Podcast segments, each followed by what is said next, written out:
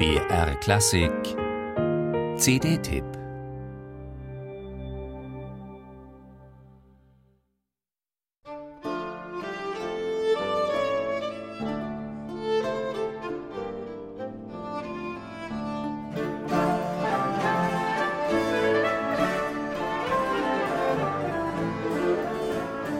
Als der große flämische Maler Peter Paul Rubens nach einem achtjährigen Aufenthalt in Italien in die spanischen Niederlande zurückkehrte, gründete er 1609 sein berühmtes Atelier in Antwerpen und wurde postwendend zum Hofmaler ernannt. Seine Gemälde hängen in den größten Museen der Welt und werden immer noch bewundert.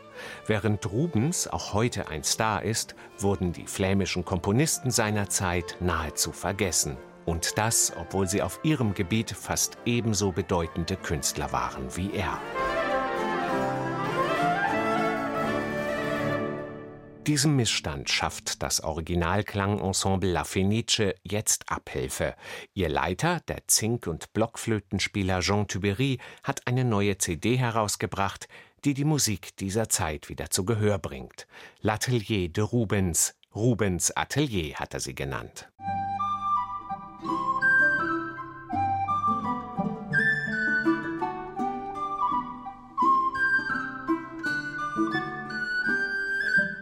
Am ehesten kennt man heute wohl noch den Glockenspieler und Blockflötenvirtuosen Jan Jakob van Eyck aus Utrecht. Seine Mitte des 17. Jahrhunderts erschienene umfangreiche Sammlung von Stücken für die Sopranblockflöte mit dem Titel Der Flötenlusthof erreichte einige Berühmtheit. Von van Eyck hat Jean Tubery gleich drei Stücke, darunter die ins Ohr gehenden Buffons aufgenommen. Kaum noch bekannt, aber wahrhaft ein großer Künstler war Nikolaus a Kempis, der sich gern auch Niccolò nannte. Auch Peter Paul Rubens signierte seine Bilder nach seinem Italienaufenthalt gern mit Pietro Paolo.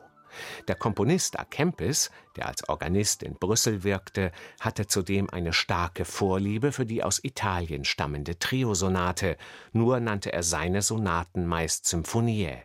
In Antwerpen ließ er etliche dieser kleinen Meisterwerke drucken.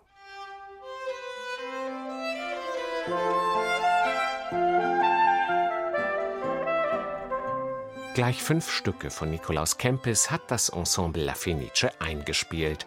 Was für schöne Entdeckungen.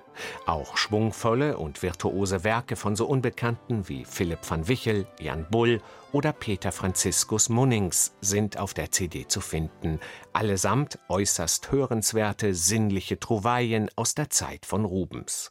Sogar die Themen dieser vergessenen Musikstücke orientieren sich an Motiven, die Rubens malte, biblische und mythische Szenen, Natur und Bauerntänze.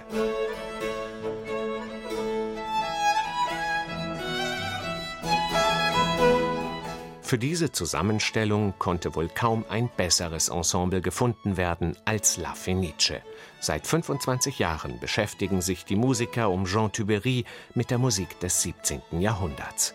Jeder aus dem Ensemble ist ein Virtuose auf seinem Instrument und das Zusammenspiel ist ebenso routiniert wie inspiriert.